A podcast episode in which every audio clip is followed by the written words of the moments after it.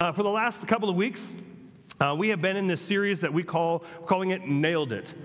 And if you've attended First Church uh, throughout uh, 2023, um, earlier this year we did a series, our campus pastors led us through a study in the book of Colossians.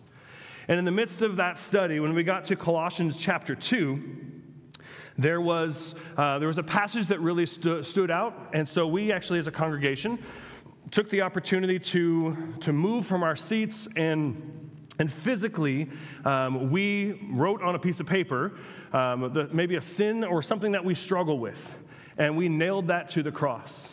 And this was the passage that that activity was based out of, coming out of Colossians chapter 2, verses 13 and 14. Paul says, And you who were dead in your trespasses and the uncircumcision of your flesh, God made alive together with him, having forgiven us all our trespasses, by canceling the record of debt that stood against us with its legal demands. This he set aside, nailing it to the cross. And so, as we did that, as we came forward, and if you remember that day, um, our campus pastors then took those pieces of paper and they, um, they kind of found three, um, three categories that many of those things fell into. And uh, so then they said, hey, let's have a series that we call Nailed It to remind ourselves of the things that Jesus has already provided forgiveness for, yet maybe it's something that we are still struggling with. And so, two weeks ago, we talked about guilt and shame and how that weighs, weighs us down and can and really grip us. Last week, we discussed the available freedom from fear and anxiety and worry. And then a couple weeks ago, Pastor David sent me an email, and I just want to read it to you. He said, he said Pastor Adam, he said, um, I would like you to preach on the, the last Sunday of the Nailed It series. He said, You know, Pastor Adam, you're the best that we have. He said, I mean, you're really, I'm just reading his email here. You're really, really good and I think it would be really valuable for our church to hear from someone with your extensive knowledge, your wisdom, your passion, your deep wisdom, your dedication to following Christ, and your profound wisdom. my reply email to him was David, I, will consider it, but I need to first confirm with my agent and look at my calendar. Uh, the demand for me as a preacher is pretty high these days, being one of the best and all. So, Okay, so that just, oh, sorry, that just felt really awkward to even say. And full disclosure, David didn't even ask me to preach this message. He asked Crystal. Uh, okay, um, and then I was supposed to do another one, but I couldn't do that. I said, hey, I don't want to say no, but I can't do that one. Can, can, we, can we swap? And she's like, sure. And I was like, thanks for letting me be JV uh, for, uh, for Chris. So, um, so um, today, we're wrapping up this series called Nailed It and we're talking about pride. Could you hear the pride as I read that perfect email that David wrote about me? He didn't write that. He's in Hungary. He can't deny it, though. But the other thing that we're talking about, yes, I shouldn't have said those things, but the other side of that that we're talking about is we're talking about judgmental attitudes. So, yes, I demonstrated pride, but you should not judge me in how I read that. So, um, we are going to enter into this, uh, this idea and this focus on pride. And so uh, I begin with a quote from C.S. Lewis in his book, Mere Christianity. He wrote this Pride makes me unteachable. Pride makes me unteachable. Pride is especially difficult to deal with because the fact that we are proud can actually keep us from receiving any kind of teaching about the very issue that is holding us back. And it's ironic that our pride is what makes it difficult for us to see that our pride is a problem.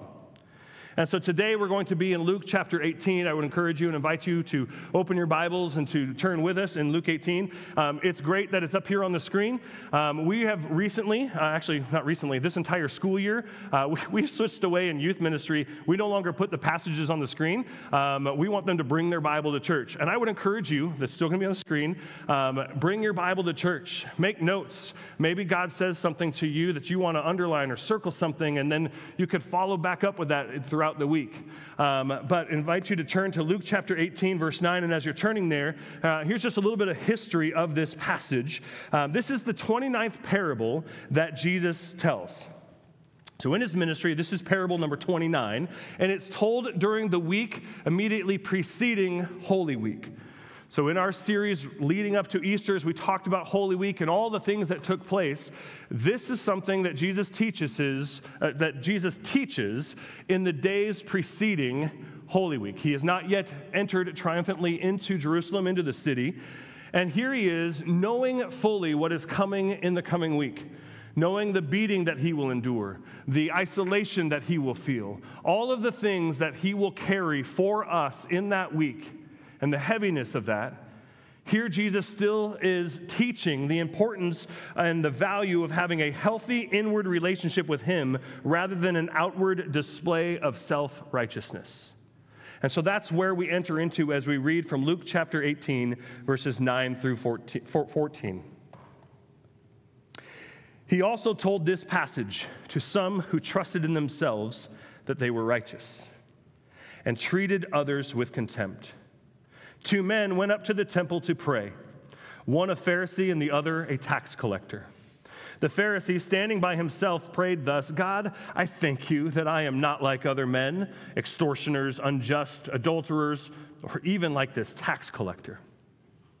I fast twice a week. I give tithes of all that I get. But the tax collector, standing far off, would not even lift his eyes to heaven but beat his breast, saying, God, be merciful to me, a sinner. I tell you, this man went down to his house justified rather than the other. For everyone who exalts himself will be humbled, but the one who humbles himself will be exalted. Would you pray with me? Father, as we enter into this time of looking at your word, Father, I pray that you would speak to us through the power of the Holy Spirit and your presence in this place, that we would encounter you Father, I pray that I would decrease, you would increase, and we would hear directly from you, and we would leave here changed because of your presence in our lives. Whatever it is that we, as, as Crystal, Crystal prayed earlier, whatever it is that we carry into this place, would you remind us of the hope and the freedom that is found only in you? You say that we are to take your yoke upon us, for your yoke is, is light and it's easy. Father, there are so many things in our life that maybe are weighing us down. We thank you for the freedom that we have in you. Bless these moments, we pray in Jesus' name. Amen. So, pride can be tricky, right? Uh, pride can be a tricky, tricky monster. There's, there's healthy pride and then there's unhealthy pride.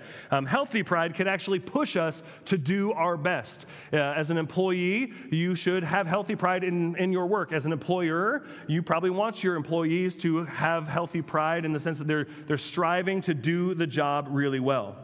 When we take pride in our work, we're, we're striving to do it well. As parents, uh, we can take pride in our children and their accomplishments.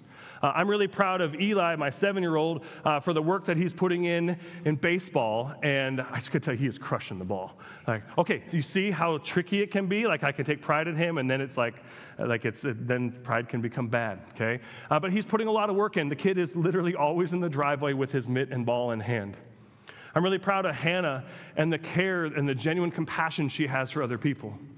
I'm especially proud of Lydia as she has discovered recently that she can charge her other, older brother Sam to clean his room because he hates doing it and she likes cleaning. Um, I'm proud of her for being the little entrepreneur there. Uh, this is not the type of pride that we're talking about, though. Unhealthy pride places confidence in self, not in God. We say things like, Look at all the good I'm doing. I'm not like that horrible person over there. And one of the markers of pride can easily be when the majority of our statements begin with I, me, my, myself. That can be a dangerous, slippery slope where we start to fall down and we're focused on our own doing, our own accomplishment. And this type of pride has long been an issue. But I think if we take a step back and we look, I think this type of unhealthy pride has become rampant in our communities uh, recently, even within the community of Christ followers.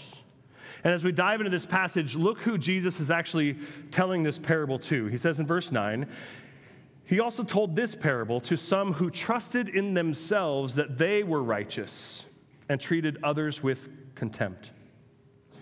See, he's talking here to people who were focused on their own righteousness, and they, they believe that they were better than others. Can I just ask you, uh, do we see this anywhere in our culture today? Do we see this judgmental, this type of judgmental attitude? There are so many different ways. A couple that just kind of came freely and, and, and rather easily. Uh, think about political division. We say things like, well, I can't believe that that person would vote that way. Maybe it even boils down to economic division. Well, if that person would just get a job. And we pass judgment on people not knowing their whole story. We base it through a lens that is focused on ourselves. And I would say, in fact, that as a culture, I believe we have become experts at finding ways to divide ourselves from others. Yet, if we remember what Jesus says just a few short days from the text that we are studying, today, as he's gathered in the upper room with the disciples, washing his feet, the Savior of the world, the Son of God, the Son of Man, here he is, and he's washing the disciples' feet, and he tells us in John chapter 13, verse 34 and 35 a new commandment, not a new suggestion. Hey, would you consider this? Jesus says, A new commandment I give to you, that you love one another. By this, all people will know that you are my disciples, if you have love for one another. Now, I've said it once, I'll say it a couple more times pride can, pride can be tricky because I know myself that I can even find ways to be prideful in the ways I strive to live out this passage in John 13 well, that person's actually pretty difficult to love, but because I'm such an awesome Christ follower, I'm going to love them. and so we can very easily, when we're not exercising discernment and caution, pride can creep in. And we say things like, well, I'll, I'll, do it, but it's only because I'm so awesome. And we don't do it. Jesus is not washing the disciples' feet and saying, you guys look at how awesome I am. He's setting them an example. As I am doing, you should also be doing this. And often our snobbiness toward others is directed towards people who aren't even Christ followers. It's bad enough within the church building, within the body of Christ, but sometimes our snobbiness and our pride and our arrogance is directed toward people who aren't even Christ followers. And rather than displaying the love of Christ, we pass judgment on people who don't even proclaim Christ as their Savior. We take the position of judge and look down on them because of their sin. The extremely great theologian, Reverend D.D. Culp, that's uh, Reverend David Dion Culp, uh, for those who didn't know, in our prep earlier this week, he said this Don't be surprised when lost people do lost things. So we are to love people to Jesus. We're not to give an excuse for their sin. There's, and this is not the message today. We're not supposed to say, well, your sin's okay because you don't know Jesus. Like, they're still sinners, but they need to know Jesus. So, how do we care for people? If we're trying, if we're in our attempt to win them to Jesus is through our pride and our own self righteousness, it will fall short. We are to love them and we're to live a life different. And let's continue. Verse 10 Two men went up to the temple to pray, one a Pharisee and the other a tax collector. And so in this parable, both men prayed, but both men did not come to God the same way. The Pharisee went up to the temple to pray, but he did not, in fact, pray. He spoke with himself, not God. Notice how he prayed. The Pharisee standing by himself. He prayed, God, I thank you that I'm not like other men, extortioners, unjust, adulterers, or even like this tax collector. He is standing all alone. He has isolated himself from everyone. And I believe that this is a dangerous place for us as Christ followers when we isolate ourselves from community and from others. And here's something that I have learned about myself I have blind spots. Nobody say amen. Okay. Um, I have blind spots. I have things, I have weaknesses in, with my, in my life and things that I may not be aware of. There are things that I am keenly aware of, but there are other things that I am not. And I'm thankful that I have men around me, and I've, I've got my wife, I've got my family, um, and they will, in a loving way, they will say, hey, this is an issue. Or, hey, have you thought about this? I've got a group of guys that I meet with on Wednesday mornings. We've been meeting for five years, and we share our struggles, we share our things, and they have permission to speak into my life. I'm thankful for that community. I'm thankful for those who, who care genuinely enough about me to say, hey, brother, what about this? And so, the things that I struggle with the most, I'm glad that I have people who have my back, who um, they, they, I value and I trust them, and they're there to point me back to Jesus. Not to just point out my sin, but to point me back to Jesus. And when I isolate myself, it's easy to slip into prideful and self destructive patterns. But notice this in verses 11 and 12 that in this short prayer in verses 11 and 12, the Pharisee used the word I five times. And here's the thing I think it's entirely possible to address our words to God, but actually be praying to ourselves. Or, as we find with this Pharisee, praying to those, if we're praying out loud, praying to those who might be within earshot of our prayers. This happens when we focus on ourselves and not on God. We exchange thy will be done with my will be done. And if we credit ourselves for a supposed great and spiritual walk with God, then it's an easy thing to despise another for their supposed low and carnal walk with God. And in this prayer, what we see is this Pharisee, he is praising himself in comparison to the other man. I've also find that it isn't hard to have a high opinion of yourself when we compare ourselves to other people. And we tend to um, make it extra easy because we, we don't compare ourselves to the best people around us. We tend to pick out the worst in our own mind, the worst sinner in the room. We say, at least I'm not like that person. And that's the exact words of the Pharisee. I thank you that I'm not like other men. And as Christ followers, our focus ought to be on becoming more and more like Christ, not on becoming less and less like other men. Christ is the standard that we are, are held against, to measure against. And in Romans chapter 12, verse 3, Paul tells us this. He says, For by the grace given to me, I say to everyone among you, not to think of himself more highly than he ought to think, but to think with sober judgment, each according to the measure of faith that God has assigned. It's interesting that this is coming from the pen of Paul, this incredible man of God who had an incredible conversion experience and is, um, he was traveling the world and helping the early church to get started. And it would be of, of anyone, if we were to measure against someone who was maybe doing it right, it could be Paul. But here are his words Don't think more highly of yourself than you ought. And notice also what the Pharisee says. In verse 12, I fast twice a week. I give tithes of all that I get. The Pharisee is right to do these things. Many followers of Christ, uh, we, have, we, we, we ignore this teaching on fasting and we, we skip the discipline of fasting. And many choose to give God a tip rather than a tithe. Fasting and tithing should not be avoided. That's not what Jesus is teaching here. The Pharisee, he wasn't wrong for fasting and tithing, he was wrong for announcing that he fasted and tithed. In fact, the Bible teaches that these things are to be done in secret. In the Sermon on the Mount in Matthew 6, Jesus teaches these two things. He says, When you give, let your giving be done in secret. When you fast, put oil on your head and wash your face so that it will not be obvious to others that you are fasting. So, in our doing of the things, we are not to draw attention to ourselves. We might say something like, Well, I added an extra zero to my tithe check. You're like, Yeah, but brother, you added the zero after the decimal point, right? Okay.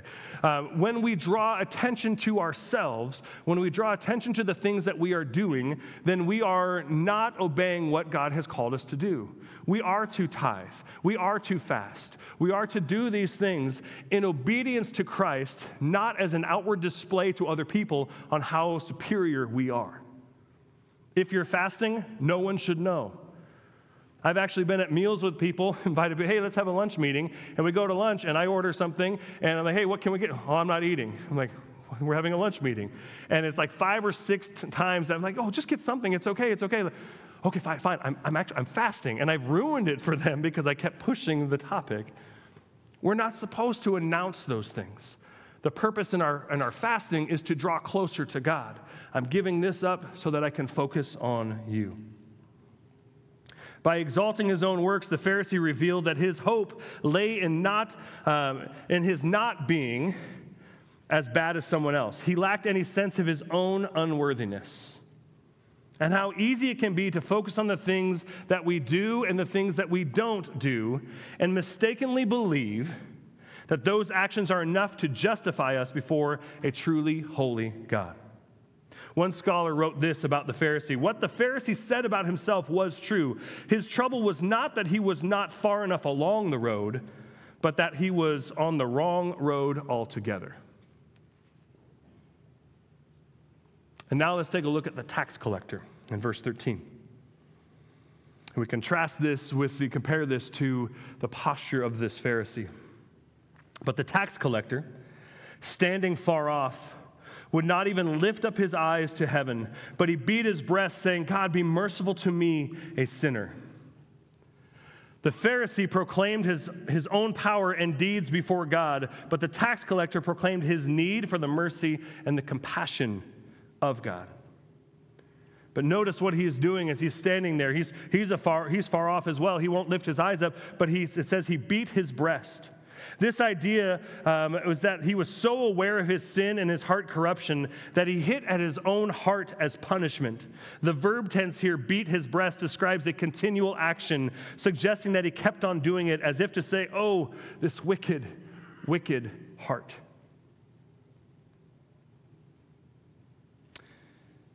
And the Pharisee thought that he was not like other men, that he was better than them.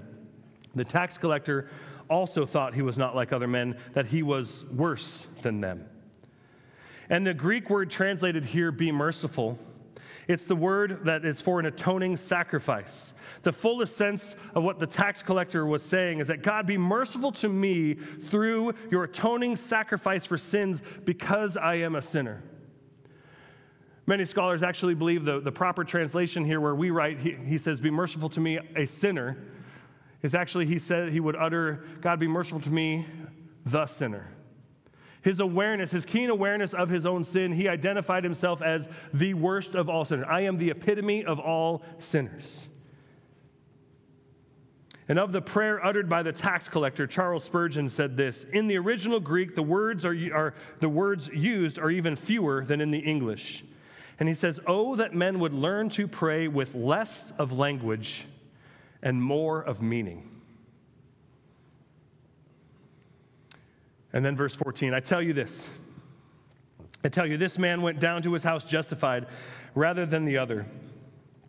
For everyone who exalts himself will be humbled, but the one who humbles himself will be exalted. Of the two individuals who entered the temple to pray that day, my guess is that there was one who entered thinking that he was justified.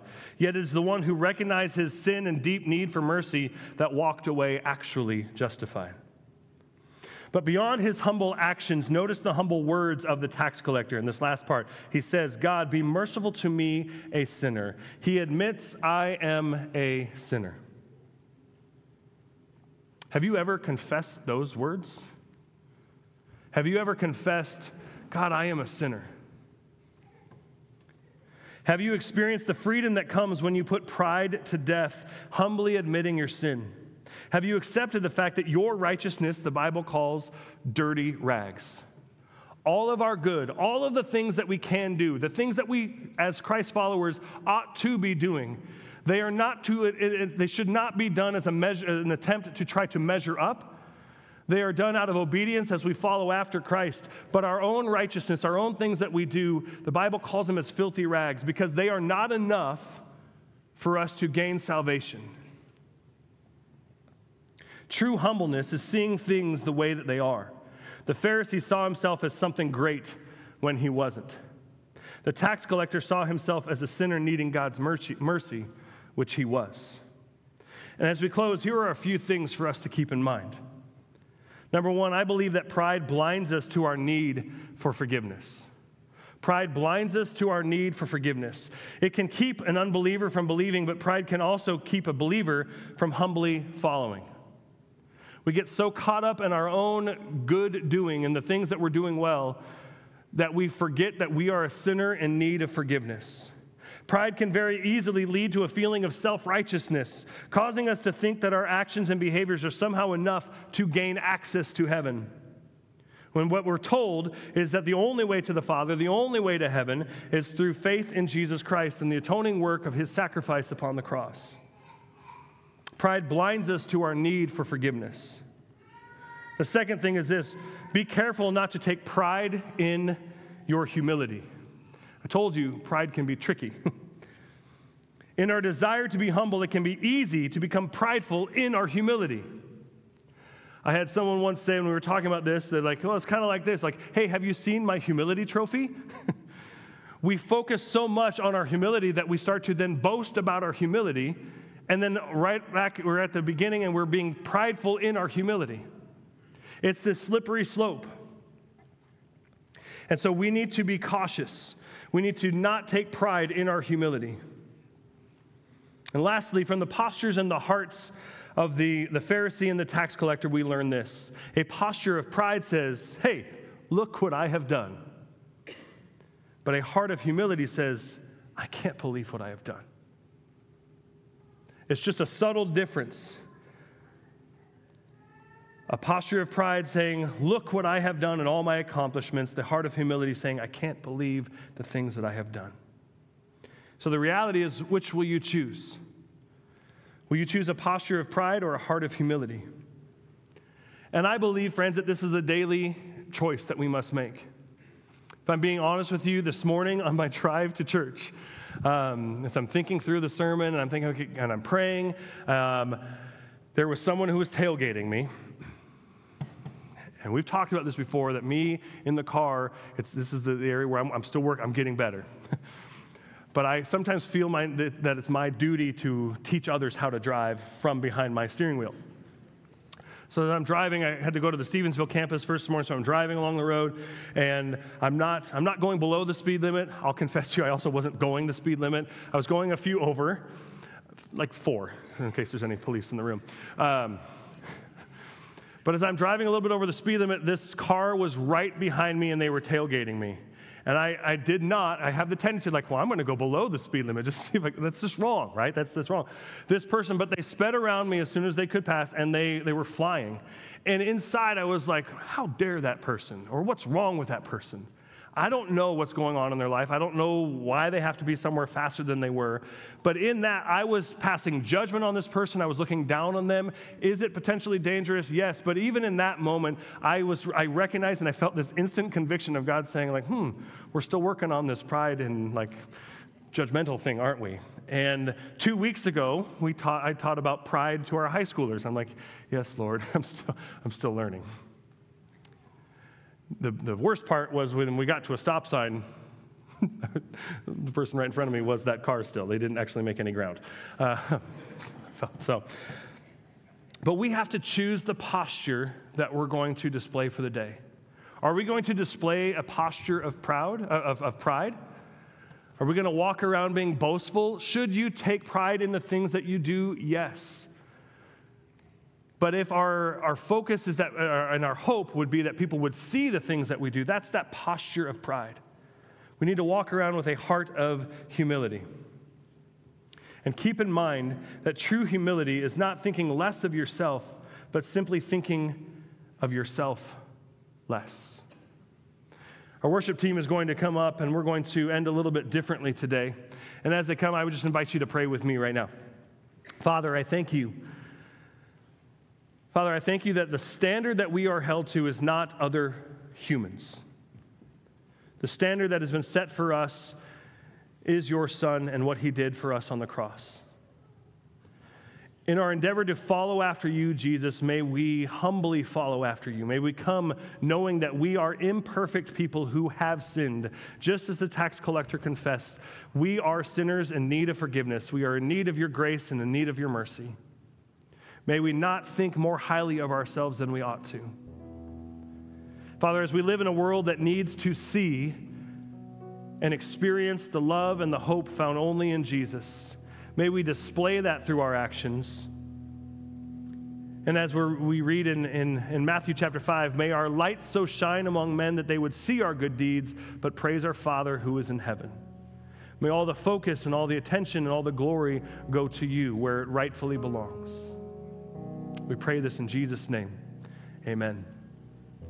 So, as I stated at the beginning, three weeks, uh, a few weeks ago, uh, a couple months actually, we started this series uh, off, or this, we got the idea of nailed it by nailing these sins to the cross. but we, in the, the weeks following that, we learned that while maybe we experienced the freedom in the moment of writing whatever it was that we wrote and nailing it to the cross, Maybe it's something that we still continue to hold on to, to still struggle with. And so, as we wrap up this series called Nailed It, what we want to invite you to do is today we want to invite you to leave your seat and to respond. At the tables to the side, we invite you as these makeshift altars. We'd invite you to come to the altar. And in there, uh, on the table, you'll find a bowl, and it has these little masonry nails. And we invite you to, to take one of those from the bowl. And if you want to kneel there at the table at the altar and you want to pray about whatever it is, maybe you don't remember what you wrote down and nailed to the cross months ago. Maybe you wake up every morning thinking about what you wrote down because you are still struggling with it whatever it may be, be it a new struggle or one that has been recurring, would you take one of these and in the moment take it, hold it in your hand and pray, God, would you remind me that when Jesus went to the cross, he nailed that sin to the cross for me? And then take it home with you. Place it somewhere you would see it regularly. Maybe when you wake up, maybe it's on your nightstand. Uh, we've heard from, like, back at Good Friday two years ago, Scrabble pieces. And people have been saying, like, I still have my Scrabble piece. I know what the word is. And you see it. Place this somewhere where you will see it daily. And may you be reminded that whatever it is that you struggle with, Jesus went to the cross and paid the payment for that sin, nailing it to the cross so that you could experience the hope and the freedom that is only found in Him. It's the victory that we have and that's available to us. So I invite you now just to stand and as we worship and as you feel led, would you just come and grab a nail, take a moment and pray? And may we walk out of here in victory knowing that it has been nailed to the cross.